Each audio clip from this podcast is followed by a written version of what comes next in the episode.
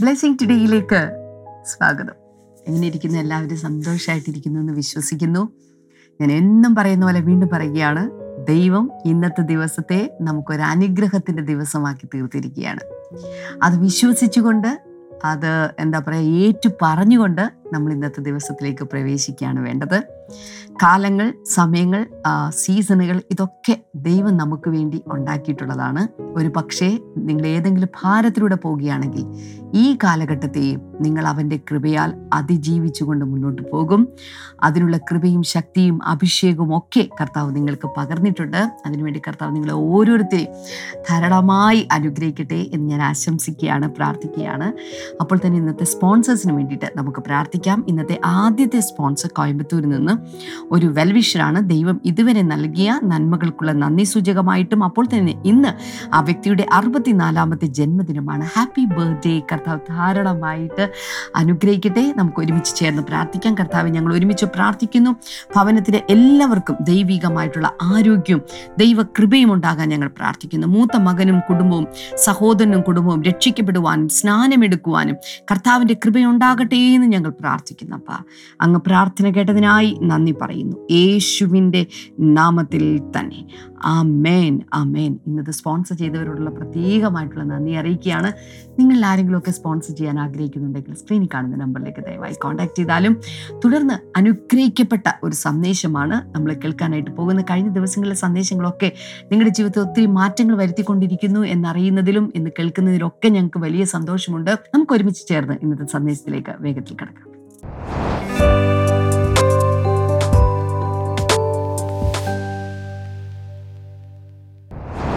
Welcome back പുതിയൊരാഴ്ചയിലേക്ക് സ്വാഗതം. This is a new brand new morning glory week so this is my request എല്ലാവരും ഈ ആഴ്ചയിൽ ഒരു മോർണിംഗ് ഗ്ലോറി പോലും മിസ് ഔട്ട് ആകരുത്. കഴിവതും ലൈവ് സ്ട്രീമിംഗ് നടക്കുമ്പോൾ തന്നെ അത് കാണാൻ ശ്രമിക്കുക. ഇല്ലെങ്കിൽ തന്നെ അന്ന് തന്നെ ബെഡ് ടൈമിന് മുമ്പ് കണ്ടിരിക്കണം നോട്ട്സ് കുറിച്ച് എഴുതിയിരിക്കണം.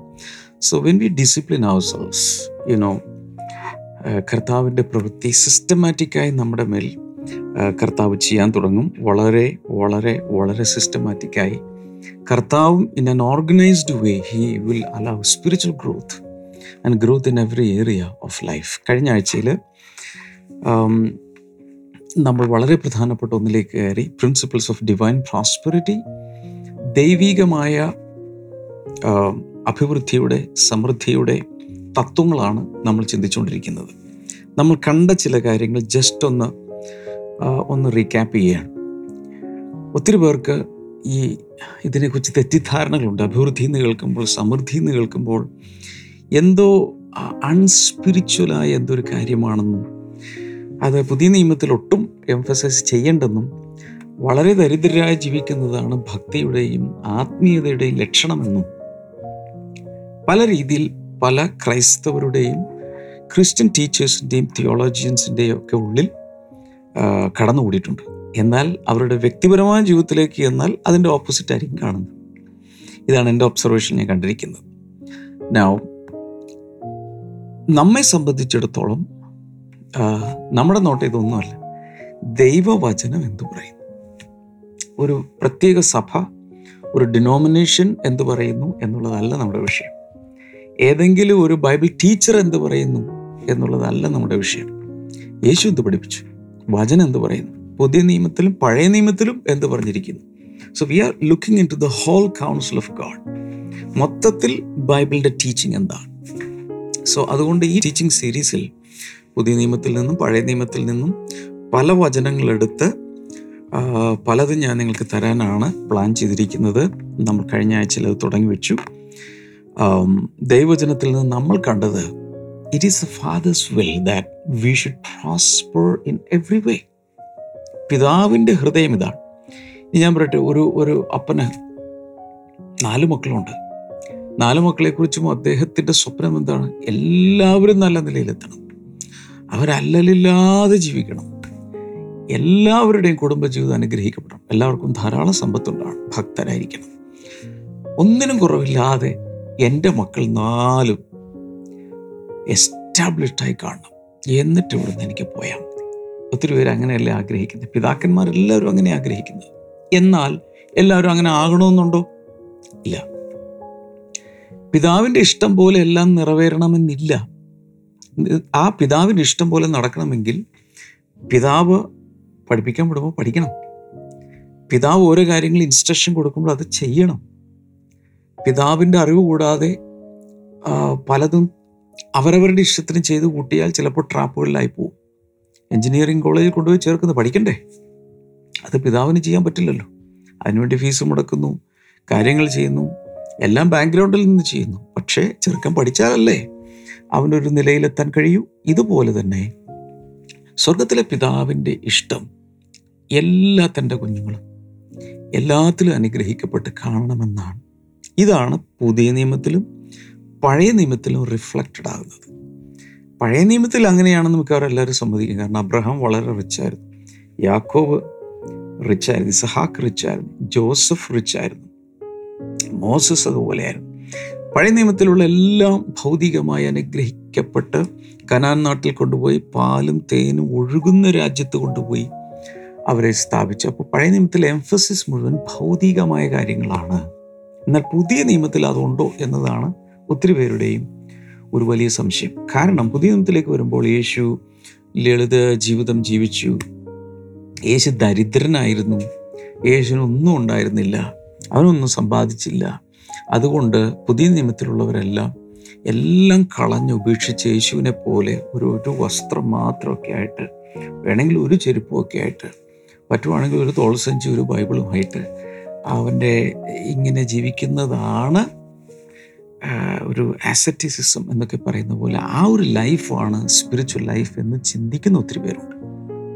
എന്റെ ഒരു കാഴ്ചപ്പാടിൽ അതിന് വചനം പോലും വേണ്ട സിമ്പിൾ ലോജിക്ക് എല്ലാവരും അതുപോലെ ആയാൽ എന്തായിരിക്കും ഇവിടുത്തെ അവസ്ഥ? ക്രിസ്തീയ ലോകത്തിന്റെ അവസ്ഥ എന്താണ് എല്ലാവരും എല്ലാം വിറ്റുകളഞ്ഞു എല്ലാം ഉപേക്ഷിച്ചു. ആരും വിവാഹം കഴിക്കുന്നില്ല. എല്ലാവരും ബ്രഹ്മചാരികൾ. എല്ലാവരും ഒരു വസ്ത്രം ഒരു ഒരു ജോഡി ചെരുപ്പ്. ഒരു വേദപുസ്തകം ഒരു തോളസഞ്ചിയുമായിട്ട് കുറേയധികം ആളുകൾ ലക്ഷക്കണക്കിന് അല്ലെങ്കിൽ കോടിക്കണക്കിന് ക്രൈസ്തവർ ഇങ്ങനെ ജീവിക്കുകയാണ്. ഇതല്ലാതെ ഒന്നുമില്ല അവർ കുളിക്കാൻ കയറുമ്പോൾ ഇത് മാറ്റി വയ്ക്കുന്നു നേരെ തിരിച്ചിടുന്നു. രണ്ട് മൂന്ന് ദിവസം കഴിയുമ്പോൾ അത് അലക്കിയിടുന്നു. അതിനുശേഷം ഉണങ്ങുന്നത് വരെ ബാത്റൂമിൽ കയറിയിരിക്കുന്നു. കാരണം ഉടുതുണിക്ക് മറുതുണിയില്ല. അത് ഉണങ്ങിയിട്ട് വേണം എടുത്ത് ധരിക്കാൻ. അങ്ങനെയൊക്കെയുള്ള കഥകൾ കേട്ടിട്ടുണ്ടല്ലോ. നദിയിൽ കൊണ്ടുപോയി ഇത് അലക്കുന്നു ഉണങ്ങാനിടുന്നു. നഗ്നത മറക്കാൻ വേണ്ടി അത് ഉണങ്ങുന്നത് വെള്ളത്തിൽ നിൽക്കുന്നു. കഴുത്ത് വരെ വെള്ളത്തിൽ നിൽക്കുന്നു. ഇങ്ങനെയൊക്കെയുള്ളവരെ കുറിച്ചൊക്കെ നമ്മൾ കേട്ടിട്ടുണ്ട്. സോ അതാണോ ആത്മീയത? കർത്താവ് അത് പറഞ്ഞിട്ടുണ്ടോ? ഒരിക്കലും അത് ചെയ്തിട്ടില്ല. തീർച്ചയായും ക്രൈസ്തവ സഭ ചില സമയങ്ങളിൽ പീഡനങ്ങളിലൂടെ പോയപ്പോൾ പ്രത്യേക സാഹചര്യങ്ങളിലൂടെ പോയപ്പോൾ വലിയ ദാരിദ്ര്യത്തിലൂടെ പോയിട്ടുണ്ട്. എന്നാൽ എല്ലാ ക്രൈസ്തവരും എല്ലാ കാലത്തും ദരിദ്രരായിരിക്കണമെന്ന് ഒരിക്കലും ബൈബിൾ പറഞ്ഞിട്ടില്ല.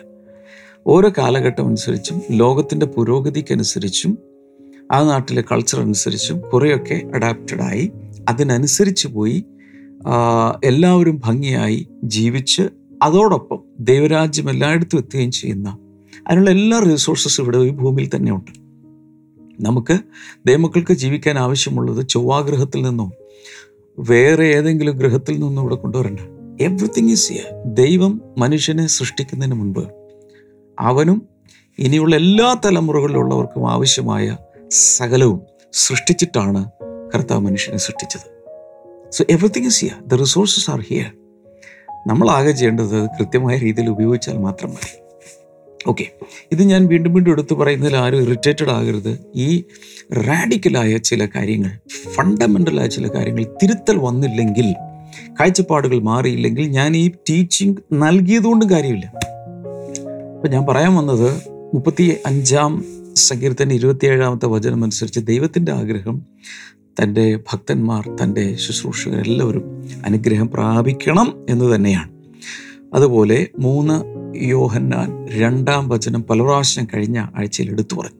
അവിടെയും നമ്മളെല്ലാവരും അനുഗ്രഹം പ്രാപിക്കണമെന്ന് വചനത്തിൽ റിഫ്ലക്റ്റ് ചെയ്ത് കാണിക്കുകയാണ്. കാരണം സീനിയർ മോസ്റ്റ് അപ്പസ്തോൽ വൃദ്ധനായ വയോധികനായ യോഹനൻ അപ്പസ്തോലം പോലും പ്രാർത്ഥിക്കുന്നത് മോനെ ഗായോസെ എല്ലാറ്റിലും നീ ശുഭമായും സുഖമായും ഇരിക്കണം. നിന്റെ ദേഹം ദേഹി ആത്മാവ് മറ്റു മെറ്റീരിയലായിട്ടുള്ള കാര്യങ്ങൾ ഇതിലെല്ലാം പിന്നെ നമ്മൾ അതിൽ നിന്ന് തന്നെ നമുക്ക് നാല് മേഖലകളിൽ പ്രോസ്പെറിറ്റി ആവശ്യമാണെന്ന് കണ്ടു. ഏതിൽ നിന്ന്? മൂന്ന് യോഹന്ന രണ്ടാമത്തെ വചനത്തിൽ. അതായത് അവിടെ സ്പിരിറ്റ് സോൾ ബോഡി പറഞ്ഞിട്ടുണ്ട് കൂടാതെ ഓൾ തിങ്സ് എന്ന് പറഞ്ഞിട്ടുണ്ട്. ആ ഓൾ തിങ്സ് ആണ് എന്ത്? മെറ്റീരിയൽ ആയിട്ടുള്ള കാര്യങ്ങൾ. അങ്ങനെ നമ്മൾ ഈ പ്രോസ്പെറിറ്റിയിൽ തന്നെ സംഭവിക്കുന്നത് ഇംബാലൻസ്ഡ് ആയി പോകുമ്പോഴാണ് താളം തെറ്റുന്നത്. ദൈവമക്കൾ മുഴുവൻ ഭൗതികതയുടെ പുറകിൽ ലോകമയത്വത്തിന്റെ പുറകിൽ വേൾഡ്ലിനെസ്സിന്റെ പുറകിൽ ലക്ഷറിയുടെ പുറകിൽ കാശിന്റെ പുറകിൽ ഓടുകയാണെങ്കിൽ ദറ്റ്സ് എ ഗ്രേറ്റ് മിസ്റ്റേക്ക് അല്ലേ? അതെല്ലാവർക്കും അറിയാം. അപ്പോൾ ഇവിടെയുള്ള ഇംബാലൻസ് മാറ്റുക. So that's why you have to prioritise your prosperity ഈ അഭിവൃദ്ധിയിൽ വളരെ നല്ല ഒരു മുൻഗണനാക്രമം കൊണ്ടുവരേണ്ടത് ആവശ്യമാണ്. ആ കാര്യങ്ങളാണ് ഞാൻ പിന്നീട് പറഞ്ഞുകൊണ്ടിരുന്നത്. അതിൽ പ്രധാനമായും നമ്മൾ കണ്ടത് കർത്താവ് ഇടയനാണെങ്കിൽ ഒന്നിനും മുട്ടില്ലാതെ കർത്താവ് നടത്തുമെന്നും. ആദ്യം നമ്മൾ ഏറ്റവും വെളിയിൽ നിന്ന് അകത്തോട്ടകത്തോട്ട് വരുന്ന രീതിയിൽ കുറേയധികം കോൺസെൻട്രിക് സർക്കിൾസ് അതിന്റെ ഏറ്റവും പുറത്തെ ലെയറിൽ നിന്നും അകത്തോട്ടകത്തോട്ട് വരുന്ന രീതിയിലാണ് നമ്മൾ പഠിച്ചുകൊണ്ടിരിക്കുന്നത്. ഏറ്റവും പുറത്ത് വരുന്നതാണ് മെറ്റീരിയൽ പ്രോസ്പെറിറ്റി എന്ന് വെച്ചാൽ നമ്മുടെ വസ്തുവകകളിലുള്ള പ്രോപ്പർട്ടി കാശ് വീട് വാഹനം സൗകര്യങ്ങൾ ജീവിത സൗകര്യങ്ങൾ അതിലുള്ള പ്രോസ്പെറിറ്റി അതാണ് ഏറ്റവും പുറത്ത് കിടക്കുന്നത്. അതിൽ നിന്നാണ് നമ്മൾ അകത്തോട്ട് അകത്തോട്ട് അകത്ത്. അതിന് നല്ല വശമുണ്ട് ചീത്ത വശമുണ്ട് മെറ്റിൽ കിട്ടും. മെറ്റിൽ പ്രോസ്പെറിറ്റി വന്നാൽ ചിലർ അതിന്റെ പുറകെ പോകും. എന്നാൽ നന്മയും കരുണയും ആയുഷ്കാലമൊക്കെ എന്റെ പിന്നാലെ വരുമെന്നാണ് ഇരുപത്തി മൂന്നാം സങ്കീർത്തിന് ആറാം വചനത്തിൽ നമ്മൾ കണ്ടത്. അതിനുശേഷം അതിന്റെ പോസിറ്റീവ് നെഗറ്റീവ് സൈഡ്സ് ഒക്കെ നമ്മളിങ്ങനെ ഡിസ്കസ് ചെയ്തു. അതിനുശേഷം അടുത്തത് ഫിസിക്കൽ പ്രോസ്പെറിറ്റിയാണ് അല്ലെങ്കിൽ ഒരു ഡിവൈൻ ഹെൽത്ത് ദൈവമക്കൾക്ക് ആവശ്യമാണ്. എന്ന് വെച്ചാൽ പലപ്പോഴും പല ഈവൻ ദൈവദാസന്മാർക്കാണെങ്കിലും ദൈവമക്കൾക്കാണെങ്കിലും ഒരു പെട്ടെന്നൊരു ധാരണ അകത്ത് കയറും. സ്പിരിച്വൽ സൈഡിനാണ് ഏറ്റവും ഇമ്പോർട്ടൻസും ഫോക്കസും കൊടുക്കേണ്ടത്. അതുകൊണ്ട് ശരീരത്തെ അവർ നെഗ്ലക്റ്റ് ചെയ്യുന്നു. അനാവശ്യമായി ഒത്തിരി ഉപസിക്കുക. കൂടെ കൂടെ കൂടെ ഉപസിക്കുക. ഇങ്ങനെ ചെയ്തു കഴിഞ്ഞാൽ ശരീരത്തിൽ എന്തെങ്കിലും കുഴപ്പം അത് അതൊക്കെ ദൈവം നോക്കില്ല. നമ്മൾ പരിശുദ്ധാത്മാവിലല്ലേ ഇതെല്ലാം ചെയ്യുന്നത്. പക്ഷെ അങ്ങനെയുള്ള പലരും പിന്നീട് ബുദ്ധിമുട്ടുകളിലേക്ക് ശാരീരിക ബുദ്ധിമുട്ടുകളിലേക്ക് പോയിട്ടുണ്ട്. അവരുടെ മെറ്റാബോളിസം ഒക്കെ. ഉപസിക്കണം ഉപസിക്കണം. ഞാൻ ഉപസിക്കാറുണ്ട്. എന്നാൽ there should be a balance ശരിയായ ഭക്ഷണം കഴിക്കണം ശരിയായ ഉറക്കം ശരിയായ രീതിയിലുള്ള വ്യായാമം ഇതെല്ലാം നമ്മൾ ചെയ്യണം. ഒന്ന് കുറിന്തർ മൂന്ന് പതിനാറും ആറ് പത്തൊമ്പതും ഞാൻ എടുത്തു പറഞ്ഞു. നമുക്ക് എന്താവശ്യമാണ്? പരിശുദ്ധാത്മാവിന്റെ മന്ദിരമായതുകൊണ്ട് ഈ ശരീരത്തെ സൂക്ഷിക്കുവാൻ വേണ്ടി കൂടിയാണ് കർത്താവ് നമ്മളെ ഏൽപ്പിച്ചിരിക്കുന്നത്. അനാവശ്യമായതൊന്നും അകത്ത് ചെല്ലരുത്. മദ്യപാനം പുകവലി തുടങ്ങി എന്തെല്ലാം ഡ്രഗ്സ് ശരീരത്തെ നശിപ്പിക്കുന്നത് എന്താണോ അതൊന്നും ചെയ്യാൻ പാടില്ല. കാരണം ശരീരത്തെ ദേവാലയത്തെ നശിപ്പിക്കുന്നവനെ ദൈവം നശിപ്പിക്കുന്നു എഴുതിയിട്ടുണ്ട്. സോ ഫിസിക്കൽ പ്രോസ്പെറിറ്റി അപ്പൊ ശരീരത്തിന്റെ ആരോഗ്യം വസ്തുവകകളുടെ അഭിവൃദ്ധിയേക്കാൾ വലുതാണ്. അതിന് പ്രത്യേകിച്ച് ഓർക്കേണ്ടത് പുറത്തെല്ലാം ഉണ്ട്. എന്നാൽ ശരീരത്തിൽ ഷുഗറും പ്രഷറും കൊളസ്ട്രോളും എന്നും രോഗങ്ങളും ദീനവുമാണെങ്കിൽ ഇത് വല്ലതും അനുഭവിക്കാൻ പറ്റും അങ്ങനെ ഒത്തിരി പേർക്ക് ഒത്തിരി പണം സമ്പാദിച്ച് അധ്വാനിച്ച് രാത്രിയും പകലും ഉറക്കളച്ച് ഓവർടൈം നിന്ന് അല്ലെങ്കിൽ ബിസിനസ് ചെയ്തൊക്കെ ഇതെല്ലാം ഉണ്ടാക്കിയിട്ട് അവസാനം ഇതൊന്നും അനുഭവിക്കുവാനുള്ള ചിലർ ഒരു അകാലത്തിൽ മരിച്ചു കഴിയുമ്പോൾ പറയും ഓഹ് ഇത്രയൊക്കെ ഉണ്ടാക്കിയിട്ട് ആ പുള്ളിക്ക് അതൊന്നും അനുഭവിക്കാനുള്ള യോഗം ഉണ്ടായില്ലല്ലോ എന്ന് പറയും. അതുകൊണ്ട് നമ്മൾ കൃത്യമായി അതിന്റെ മുൻഗണന കൊടുക്കുക. വസ്തുവകകളേക്കാൾ പ്രധാനപ്പെട്ടതാണ് ശരീരത്തിന്റെ ആരോഗ്യം. ചിലര് ശരീരം മറന്ന് ജോലി ചെയ്യുന്നു. ശരീരം മറന്ന് ശുശ്രൂഷ ചെയ്യുന്നു. ശുശ്രൂഷ ചെയ്യണോ? ചെയ്യണം. ശരീരം ഉണ്ടെങ്കിലല്ലേ ചെയ്യാൻ പറ്റും. ശരീരത്തിന് ഒരു വിലയും കൊടുക്കാതെ ഒട്ടും സൂക്ഷിക്കാതെ അങ്ങ് ഭയങ്കരമായി ദൈവവേലയായാലും ജോലിയായാലും ബിസിനസ് ആയാലും ടെൻഷൻ അടിച്ച് ഭയങ്കരമായി അപ്റ്റൈറ്റായി സ്ട്രെസ്ഡ് ഔട്ടായി ഇങ്ങനെ ജോലി ചെയ്തുകൊണ്ടിരിക്കുമ്പോൾ ഓർക്കേണ്ടത് നമ്മുടെ മൈലേജ് കുറയുകയാണ്. നമ്മുടെ തന്നെ മൈലേജ് കുറയുകയാണ്. ഹലോ? പരിശുദ്ധാത്മാവ് ശക്തമായ ആരോടൊക്കെയോ സംസാരിക്കുന്നുണ്ട്. ശരീരത്തെ സൂക്ഷിക്കണമെന്ന് വ്യക്തമായി ബൈബിളിൽ പറഞ്ഞിട്ടുണ്ട്. ശരീരാഭ്യാസം അഥവാ ഫിസിക്കൽ എക്സസൈസ് എന്ന് പറയുന്നത് വ്യക്തമായി എഴുതിയിട്ടുണ്ട്. അതിനൽപ്പം പ്രയോജനമുണ്ട്. അത് പ്രയോജനപ്പെടുത്തണം. ദൈവഭക്തി അതിനേക്കാൾ വലുതാണ്. അതിലോട്ടാണ് നമ്മൾ വരാൻ പോകുന്നത്. സോ ഇതെല്ലാം നമ്മൾ കണ്ടു. സഭാപ്രസംഗിൽ നിന്നും അതുപോലെ ശമുവിന്റെ പുസ്തകത്തിൽ നിന്നൊക്കെ നമ്മളെടുത്ത് പല പല കാര്യങ്ങൾ ഇനി ഓൾഡ് ഏജ് ഡിക്ലൈനെ കുറിച്ചൊക്കെ നമ്മൾ സംസാരിച്ചു.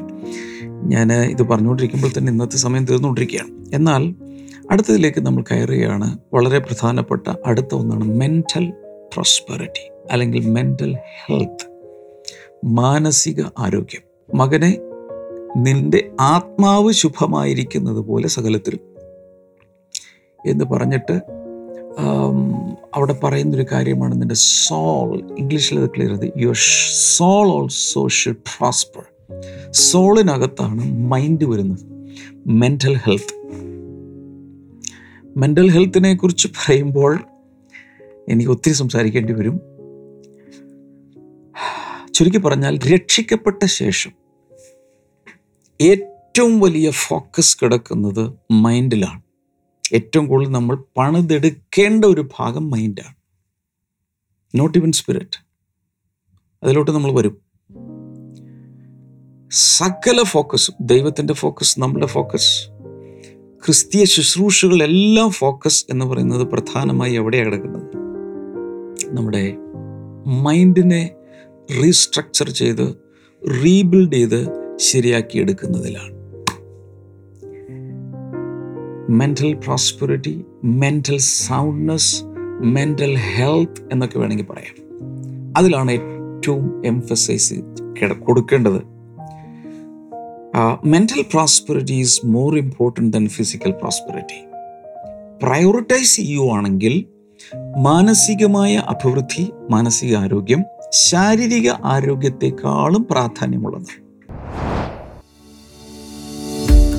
ദുബായിൽ ബ്രദർ ഡാമിനും സിസ്റ്റർ ഷമ ഡാമിനോടൊപ്പം അനുഗ്രഹീതമായ ഒരു ഞായർ ആരാധന ഒക്ടോബർ ഇരുപത്തൊമ്പത് ഞായറാഴ്ച വൈകിട്ട് ആറ് മുപ്പത് മുതൽ. സ്ഥലം God's own event management hall Sama residency hall number two. Al Mulla പ്ലാസയ്ക്ക് സമീപം അൽനാഥ ദുബായ്. ഞാൻ ഇപ്പോൾ പറഞ്ഞു ഒന്നുകൂടെ എടുത്തു പറയാൻ ആഗ്രഹിക്കുന്നു. ഏറ്റവും പുറത്തുനിന്ന് തുടങ്ങാം. അതായത് മെറ്റീരിയൽ പ്രോസ്പെറിറ്റിയേക്കാൾ ഇമ്പോർട്ടന്റ് ആണ് ഫിസിക്കൽ പ്രോസ്പെറിറ്റി അഥവാ ശരീരത്തിന്റെ ആരോഗ്യം. ശരീരത്തിന്റെ ആരോഗ്യത്തേക്കാൾ പ്രധാനപ്പെട്ടതാണ് മനസ്സിന്റെ ആരോഗ്യം. ശരീരത്തിന്റെ ആരോഗ്യം വേണ്ടെന്നല്ല കേട്ടോ പറയുന്നത്. തമ്മിൽ കമ്പയർ ചെയ്യുമ്പോൾ. കാരണം ബൈബിൾ പറയുന്നത് wisdom is better than your physical strength ജ്ഞാനം ശാരീരിക ശക്തിയേക്കാൾ പ്രാധാന്യമുള്ളതാണ്. Suppose you are a body builder ഭയങ്കര ഒരു ബോഡി ബിൽഡർ ആണെന്നിരിക്കട്ടെ. ഭയങ്കരമായ നെഞ്ചുവിരിവുണ്ട്. മസിൽസ് ഒക്കെ കണ്ടു കഴിഞ്ഞാൽ ഭയങ്കരമായ ഒരു ബോഡി ബിൽഡർ എന്നിരിക്കട്ടെ. പക്ഷേ if you don't have wisdom you will still be a full വലിയ പൊണ്ണത്തടിയും അല്ലെങ്കിൽ പൊണ്ണത്തടി ഉദ്ദേശിക്കുന്നത് ഭയങ്കരമായ ഒരു ശരീരം. അതിനകത്ത് വിസ്ഡം ഇല്ലെങ്കിൽ ജ്ഞാനമില്ലെങ്കിൽ നിങ്ങളൊരു മൂഢനാണ്. You are a fool you are an idiot വലിയ ശരീരത്തിൽ ജീവിക്കുന്ന ഒരു ഇഡിയറ്റ് സദൃശവാക്യങ്ങൾ നാലിന്റെ ഏഴ് നോക്കി. The beginning of wisdom is this get wisdom though it cost all you have get understanding അവിടെ പറയുന്നതനുസരിച്ച് എങ്ങനെ ജ്ഞാനം സമ്പാദിക്കുക? അതിനുവേണ്ടി എല്ലാം ചെലവഴിക്കേണ്ടി വന്നാലും എങ്ങനെയും വിവേകം സ്വീകരിക്കുക. അപ്പൊ ശരീരം എല്ലാം റെഡിയാക്കി ഇപ്പോൾ പ്രത്യേകിച്ച് ഈ കാലത്ത് നമ്മൾ കണ്ടുവരുന്നത് ഐ ടി മേഖലയിലായാലും അല്ലാത്ത സെക്ടറുകളിലായാലും എല്ലാവർക്കും പൊതുവെ ഒരു ഒരു ഹെൽത്ത് കോൺഷ്യസ്നെസ് വന്നിട്ടുണ്ട്. ഹെൽത്ത് കോൺഷ്യസ് ആകുന്നത് കൊണ്ട് അവർ രാവിലെ ഒന്നുകിൽ ഫിറ്റ്നസ് ക്ലബ്ബിൽ പോയി വന്നിട്ടാണ് ഓഫീസിൽ പോകുന്നത്. അല്ലെങ്കിൽ തിരിച്ചു വരുമ്പോൾ ഫിറ്റ്നസ് ക്ലബ്ബിൽ പോയിട്ടാണ് വീട്ടിലേക്ക് വരുന്നത്. അല്ലെങ്കിൽ വീട്ടിൽ തന്നെ ഒരു ഫിറ്റ്നസ് ക്ലബ്ബ് ഹെൽത്തിനുള്ള കാര്യങ്ങൾ റെഡിയാക്കി വെക്കുന്നു. ഇല്ലെങ്കിൽ ജോലി സ്ഥലത്ത് തന്നെ പല സ്ഥാപനങ്ങളിലും എം ആൻ സിയിലൊക്കെ വലിയ വലിയ ഐ ടി കമ്പനികളിലൊക്കെ ജോലിക്കാർക്ക് വേണ്ടി അവിടെ തന്നെ ജോലി സ്ഥാപനത്തിൽ തന്നെ ആ ബിൽഡിങ്ങിൽ തന്നെ ഫിറ്റ്നസ് ക്ലബ്ബുണ്ട് അവിടെ തന്നെ ഡയറ്റീഷ്യനുണ്ട് അവിടെ തന്നെ കാര്യങ്ങൾ. അത്രത്തോളം ആരോഗ്യത്തിന് വളരെയധികം പ്രാധാന്യം കൊടുക്കുന്ന ഒരു കാലത്തിലേക്ക് വന്നിട്ടുണ്ട്. That is a plus point of course അപ്പോൾ തന്നെ പലർക്കും പലരും സ്ട്രെസ്ഡ് ഔട്ട് ആകുന്നു അങ്ങനെ സ്ട്രെസ്ഡ് ഔട്ട് ആകുന്നതുകൊണ്ട് ഫിറ്റ്നസ് ക്ലബ്ബിൽ പോകുന്നവർക്ക് പോലും ഹാർട്ട് അറ്റാക്ക് ഉണ്ടാകുന്നു. ഏറ്റവും കൂടുതൽ ഹാർട്ട് അറ്റാക്ക് ഉണ്ടാകുന്നത് തിങ്കളാഴ്ച രാവിലെയാണ്. കാരണം തിങ്കളാഴ്ച രാവിലെയാണ് വീക്കെൻഡ് വീക്കെൻഡിൽ ഭയങ്കരമായി ഫ്രീ ആയി. ഫ്രീക്ക് ഔട്ട് ചെയ്ത ശേഷം മൺഡേ മോർണിംഗിലേക്ക് വീണ്ടും ആ പ്രോജക്റ്റ് എടുത്തു വെക്കുകയാണ്. ഹോ അടുത്ത നാലഞ്ച് ദിവസങ്ങൾ വർക്ക് പ്രഷർ വന്നു കഴിയുമ്പോൾ അത് ഹാർട്ടിലാണ് കയറി പിടിക്കുന്നത്. സോ ഈ കരിയറിന്റെ പ്രഷറും കോമ്പറ്റീഷനും എല്ലാം കൂടി വരുമ്പോൾ ജനം തകർന്നു പോവുകയാണ്. ഞാൻ പറഞ്ഞു വന്നത് മെന്റൽ ഹെൽത്ത് വളരെ പ്രാധാന്യമുള്ളതാണ്. എന്റെ സമയം തീരുന്നതുകൊണ്ട് ഞാൻ വേഗത്തിൽ നമുക്കൊരു സാക്ഷ്യത്തിലേക്ക് പോകാം.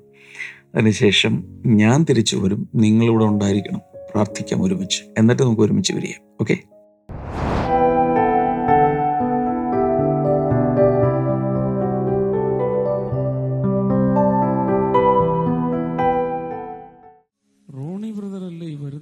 സകുടുംബം എന്താണ് പറയാൻ പോകുന്നത്? ഞാനങ്ങനെ ത്രില്ലടിച്ച് നിൽക്കുവാണ്. ഇതെന്താണ് മാലാ കുഞ്ഞുങ്ങളാണോ?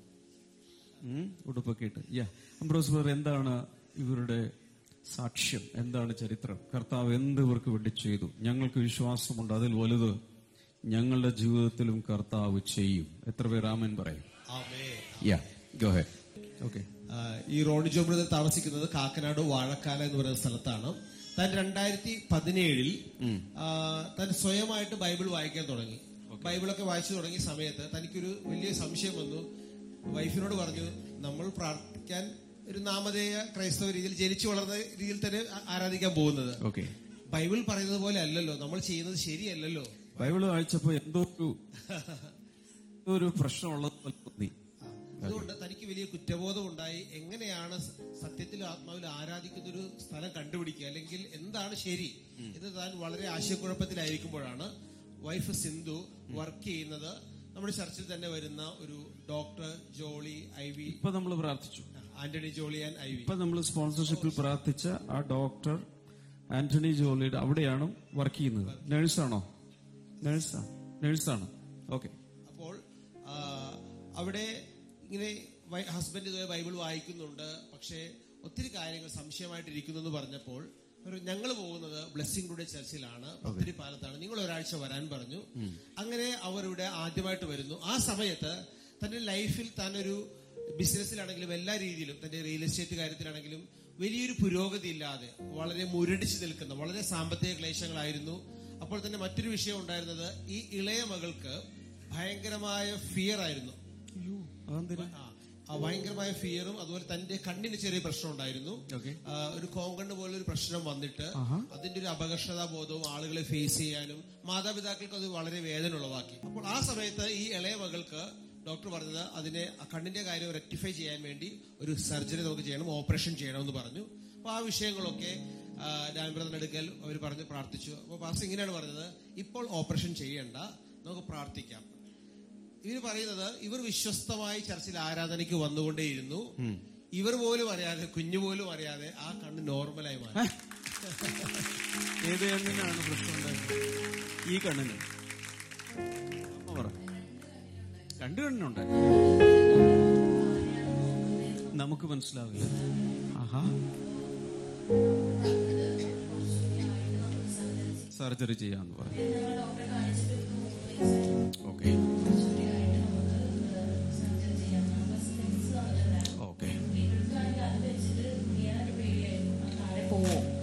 ഇവളിങ്ങനെ അനങ്ങാതെ ഇരിക്കും പിന്നെ ഭയങ്കര ഭയവും ഭയങ്കരമായിരുന്നു. വീട്ടിൽ ആരെങ്കിലും ഗസ്റ്റ് ഒക്കെ വന്നിട്ടുണ്ടെങ്കിൽ ഇവൾ എവിടെങ്കിലും എവിടെയെങ്കിലും റൂമിൽ പോയി മാറി. അവരുടെ മുമ്പിലേക്ക് വരില്ല. ബാക്കിൽ നിൽക്കും ഒരു ഫംഗ്ഷൻ ഒന്നും ഇവളെയും കൊണ്ട് പോകാൻ പറ്റത്തില്ല. ആരെങ്കിലും ചെറിയ കൊച്ചല്ലേ കൊടുത്ത് അടുത്തോട്ട് വന്ന് ഇവൾ കസേരയുടെ അടിയിലോട്ടൊക്കെ ഇരിക്കുമായിരുന്നു പക്ഷെ നമ്മൾ ഫേസ് ടു ഫേസിൽ വന്നു ഫസ്റ്റ് കണ്ടു. ഞങ്ങൾ അന്ന് വൈകിട്ട് തന്നെ തീരുമാനിച്ചു ഇനി മെഡിസിൻ വേണ്ട.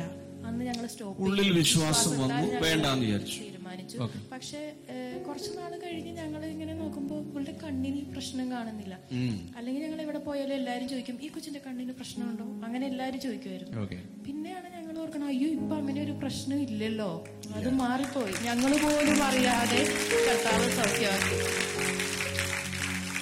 നോക്കി ഈ കുഞ്ഞിന്റെ കണ്ണിലേക്ക് എല്ലാവരും നോക്കും. എന്തെങ്കിലും കുഴപ്പം തോന്നുന്നുണ്ടോ? എന്ന് മാത്രമല്ല അവൾ അമ്മയുടെ പുറയിലല്ല നിൽക്കുന്നത് കസേരയുടെ അടിയിലല്ല ഇരിക്കുന്നത്. പരസ്യമായി ആയിരങ്ങൾ ലോകമെങ്ങും കാണുന്ന രീതിയിൽ നിൽക്കുന്ന നല്ലൊരു കുഞ്ഞാക്കി കർത്താവളെ അവളെ മാറ്റി.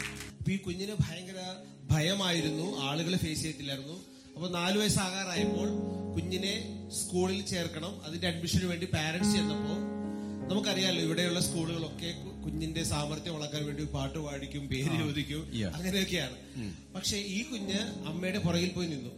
ടീച്ചറിനെ ഫേസ് ചെയ്യുന്നില്ല പേര് ചോദിച്ചിട്ട് പറയുന്നില്ല ഒന്നും മിണ്ടുന്നില്ല. ടീച്ചർ സംസാരിക്കാൻ നോക്കുമ്പോ പുറകിൽ അമ്മയുടെ പുറകിൽ പോയി ഒളിച്ചു നിൽക്കുവാണ്.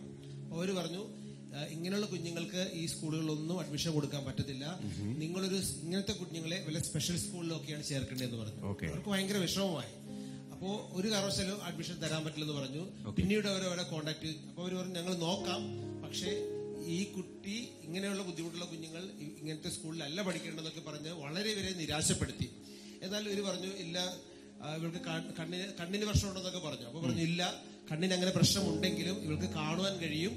അല്ല അക്ഷരങ്ങളൊക്കെ കാണാൻ കഴിയുമെന്ന് പറഞ്ഞു. പക്ഷേ അവർ ഈ സ്കൂളിൽ അഡ്മിഷൻ എടുത്തു. ആ സമയത്ത് നമ്മുടെ ചർച്ചിൽ വന്നുകൊണ്ടിരുന്ന ആ ഒരു വർഷം ഇടയിലാണ് ഇതെല്ലാം സംഭവിക്കുന്നത്. പക്ഷേ ഈ കുഞ്ഞ് മറ്റുള്ള കുഞ്ഞുങ്ങളെക്കാൾ മുൻപന്തിയിൽ ഫുൾ എ പ്ലസ് എല്ലാ വിഷയങ്ങൾക്കും വായിക്കുന്ന രീതിയിൽ ആ ക്ലാസ്സിലെ തന്നെ ബെസ്റ്റ് സ്റ്റുഡന്റ് ആയിട്ട് മാറി. ഈ കുഞ്ഞ് യെസ് പേര് പറഞ്ഞ മോളുടെ? അൽക്കയാണോ നിൽക്കുന്നേ? ആണോ? വാ അവൾ ഉൽക്കയാണ്. കർത്താവ് തൊട്ട അൽക്ക ഉൽക്കയായിട്ട് മാറും. ദുബായിൽ ബ്രദർ ഡാമിനും സിസ്റ്റർ ഷമ ഡാമിനോടൊപ്പം അനുഗ്രഹീതമായ ഒരു ഞായർ ആരാധന ഒക്ടോബർ ഇരുപത്തൊമ്പത് ഞായറാഴ്ച വൈകിട്ട് ആറ് മുപ്പത് മുതൽ. സ്ഥലം God's own event management hall Sama residency hall number two. Al Mulla പ്ലാസയ്ക്ക് സമീപം അൽനാഥ ദുബായ്.